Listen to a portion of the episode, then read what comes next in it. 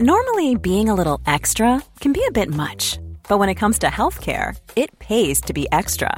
And United Healthcare makes it easy with Health Protector Guard fixed indemnity insurance plans. Underwritten by Golden Rule Insurance Company, they supplement your primary plan, helping you manage out of pocket costs without the usual requirements and restrictions like deductibles and enrollment periods. So when it comes to covering your medical bills, you can feel good about being a little extra. Visit uh1.com to find the Health Protector Guard plan for you.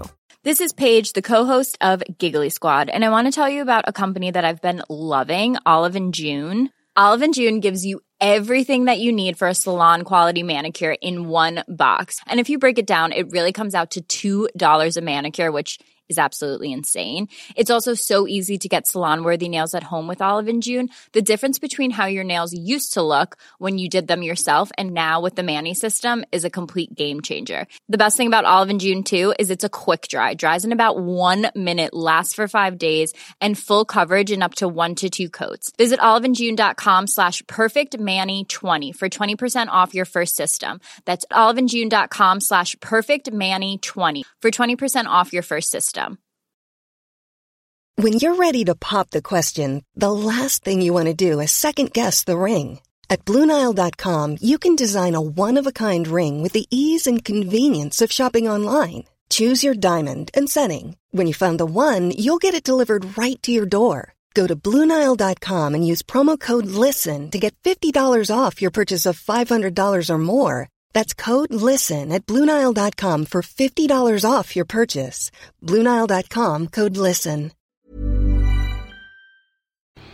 How you doing everyone? Welcome back in. In this video, I just wanted to roll through some of our cut price keepers, a bunch of the guys in that middle range that have a chance of moving into keeper status, and also a few of the uh, the trade targets for the week. So we're going to start off up top, and we've spoken about Reed Mahoney at, at length already, and I think he's someone that's going to be a keeper in the in the hooker position throughout the season.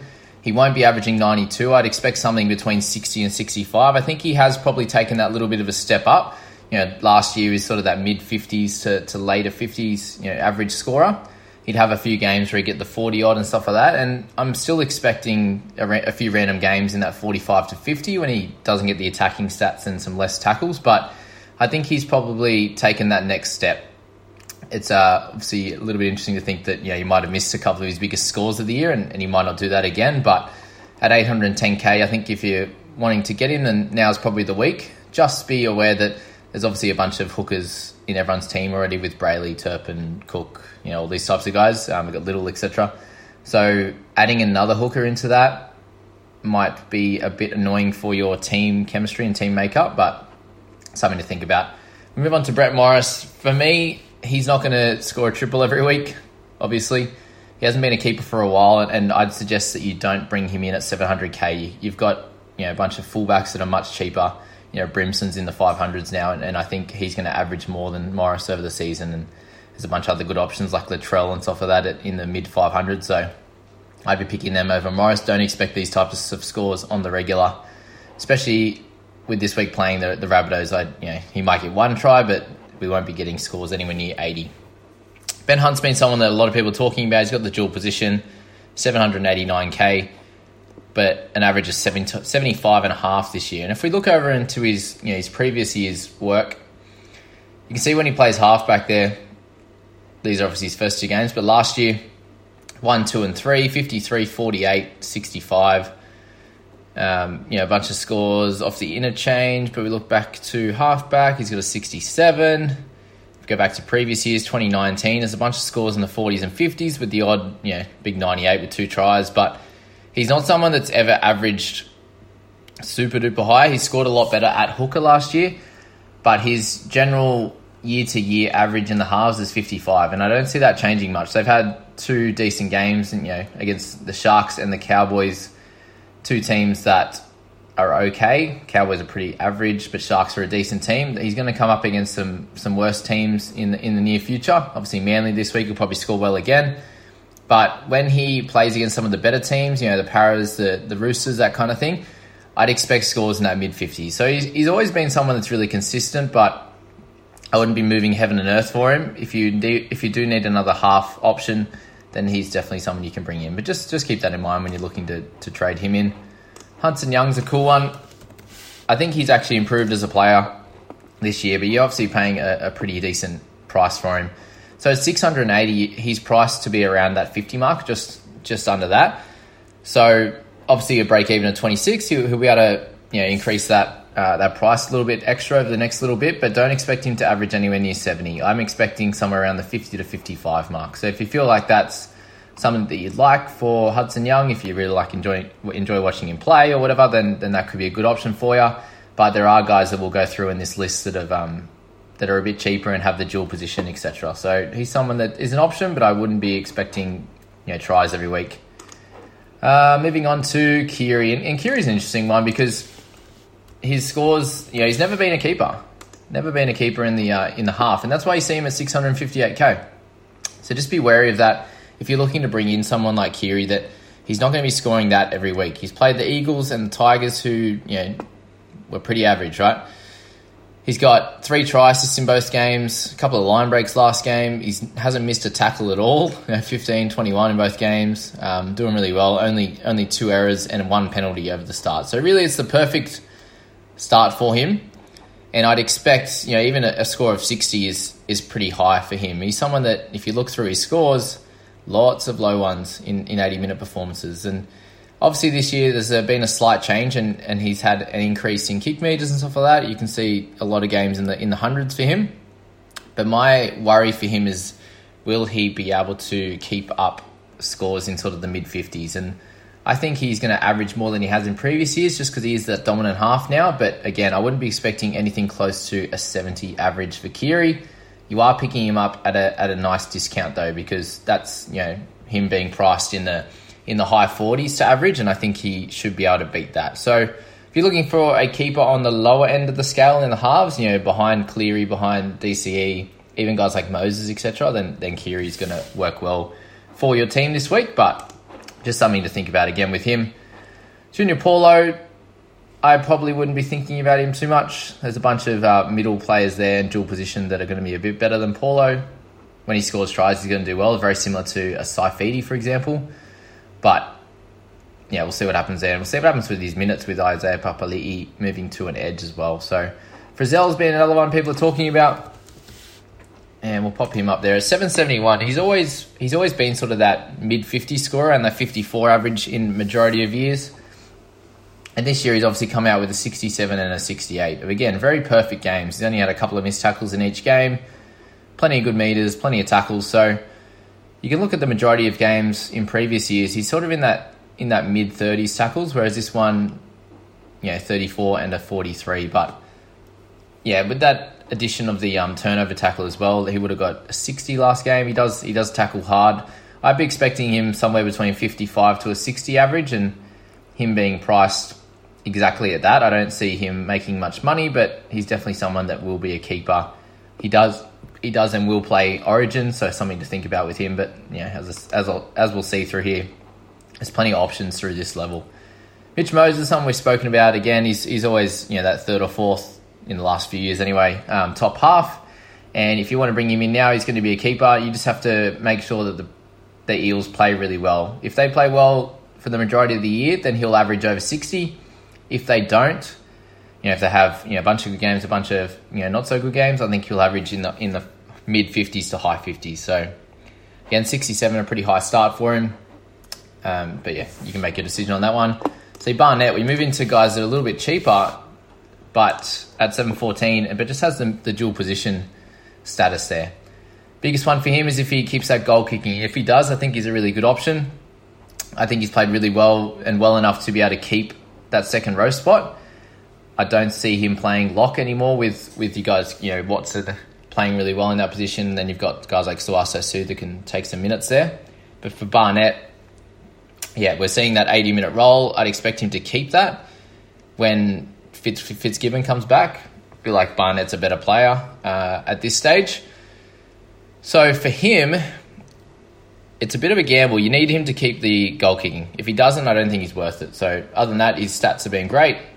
You know, scored a try in one of them, and you're seeing that with a lot of the edge players this year. We've got Tupouniua, you got Hudson Young, Barnett, all these guys are in that sort of middle to high tier range that are scoring tries on an edge, and that might be something to do with the rules as well. Uh, so Mitch Barnett's a decent option. We got Tupouniua, Sitili.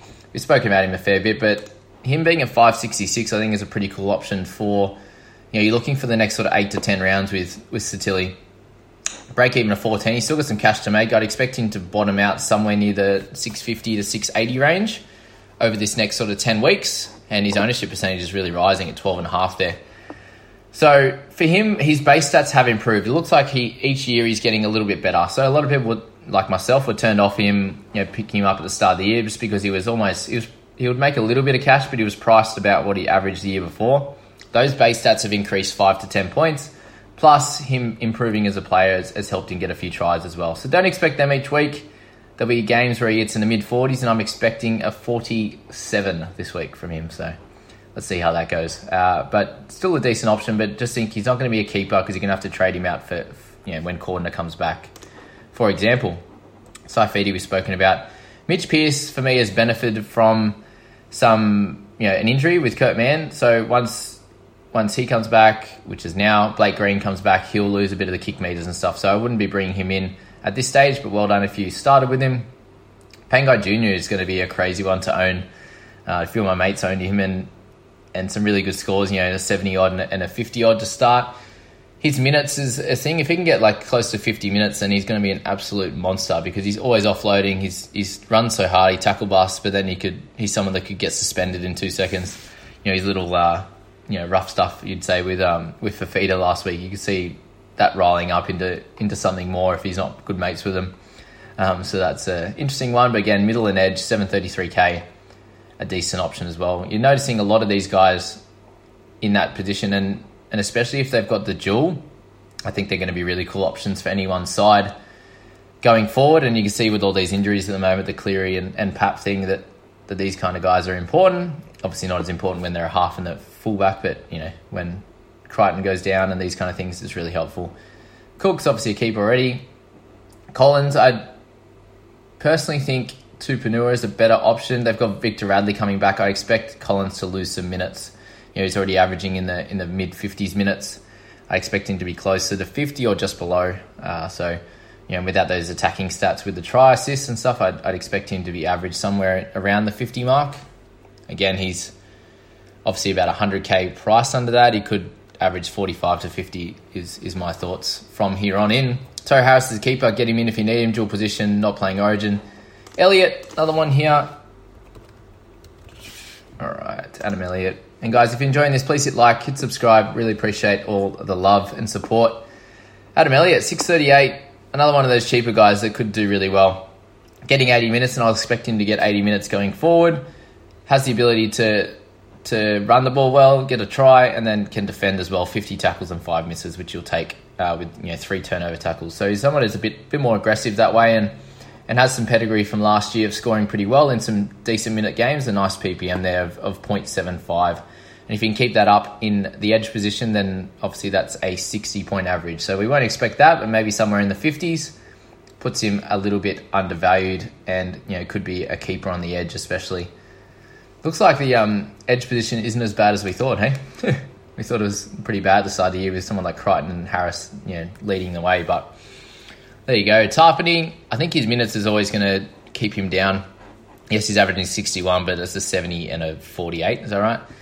Uh, so for me, I think he's going to get more more 48s and 70s, which will cause him to be an issue. Already priced at 50. So Josh Jackson, another interesting one.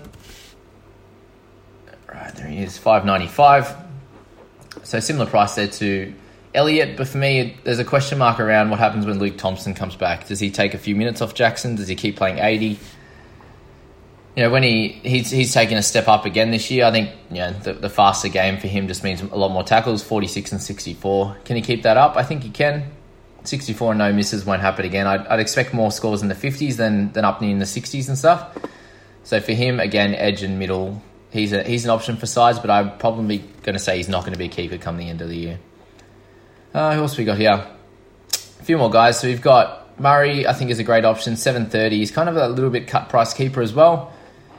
you know, that's pricing him at 55. So I can see him averaging closer to 60 this year. If he's going to get big minutes through the middle, sort of, you know, somewhere between 70 and 80 with the dual position, I think he's a great option for anyone's side. Just remember he does have origin, so he might take some time off, uh, at least two games during that period.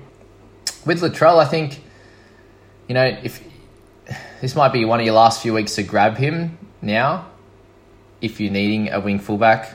Obviously, don't trade Pat for him, but he's going to make a little bit more cash, and I think he can average somewhere, you know, somewhere close to 50 this year. Just the way he's looking, he's, run, he's looking to run the ball a bit more, which was his issue last year. So he probably has a bit of room to to get closer to 650, 700k and become a keeper. So he's going to be a good option as well. Then you've got someone like McCulloch. You know, people, some people are talking about trading him to Marnie and stuff like that. Like he's going to average close to 60 this year. So keep him in your side. Veal kick out, going to have that big game and then going to have some low games where he has less minutes. Arrow, I don't think is a good option. George Williams, another one people are talking about in the half position. I'm expecting an average closer to 50 for him, not 59. So, you know, he's always pretty much priced at that. Papali'i is someone that could move possibly to keeper status, but he's going to move back to the bench, you'd imagine. He's not going to steal Paulo's spot or um, RCG He's not going to steal Nathan Brown's spot. So once Madison comes back, he'll move back to the bench. So for me, he's probably he's probably just a pass. Like he probably score pretty well on the edge, like somewhere in the fifties, like he has now, and make a fair bit more cash. But I don't think he's going to be a keeper.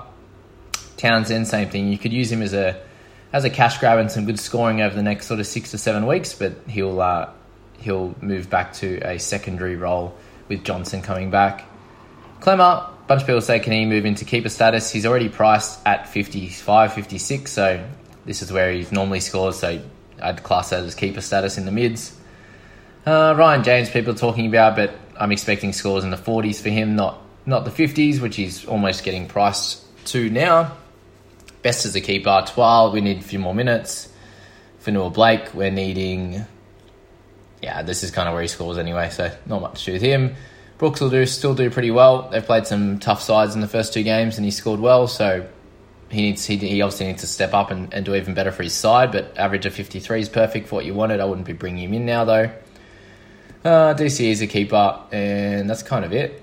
Carrigan, someone asked me about. I wouldn't say he's a sell, but the 60 minutes he got on the weekend is going to be more likely. I think he'll do more work and he'll get closer to the 50s scoring, but you know he's priced at mid to high 50s there, so um, that's about all, I think. Welch was a hold. Armour, it's too late to bring him in.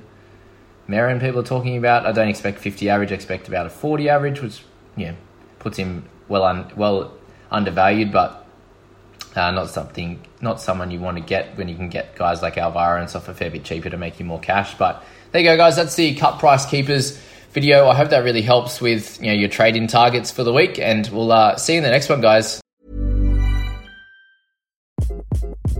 Hi, this is Craig Robinson from Ways to Win, and support for this podcast comes from Invesco QQQ, the official ETF of the NCAA. Invesco QQQ is proud to sponsor this episode and even prouder to provide access to innovation for the last 25 years. Basketball has had innovations over the years too. We're seeing the game played in new ways every day. Learn more at Invesco.com slash QQQ. Let's rethink possibility. Invesco Distributors, Inc. Normally, being a little extra can be a bit much. But when it comes to healthcare, it pays to be extra and United Healthcare makes it easy with Health Protector Guard fixed indemnity insurance plans. Underwritten by Golden Rule Insurance Company, they supplement your primary plan, helping you manage out of pocket costs without the usual requirements and restrictions like deductibles and enrollment periods. So when it comes to covering your medical bills, you can feel good about being a little extra. Visit uh1.com to find the Health Protector Guard plan for you. A lot can happen in the next three years. Like a chatbot may be your new best friend but what won't change? Needing health insurance. United Healthcare Tri Term Medical Plans are available for these changing times. Underwritten by Golden Rule Insurance Company, they offer budget friendly, flexible coverage for people who are in between jobs or missed open enrollment. The plans last nearly three years in some states, with access to a nationwide network of doctors and hospitals. So, for whatever tomorrow brings, United Healthcare Tri Term Medical Plans may be for you. Learn more at uh1.com.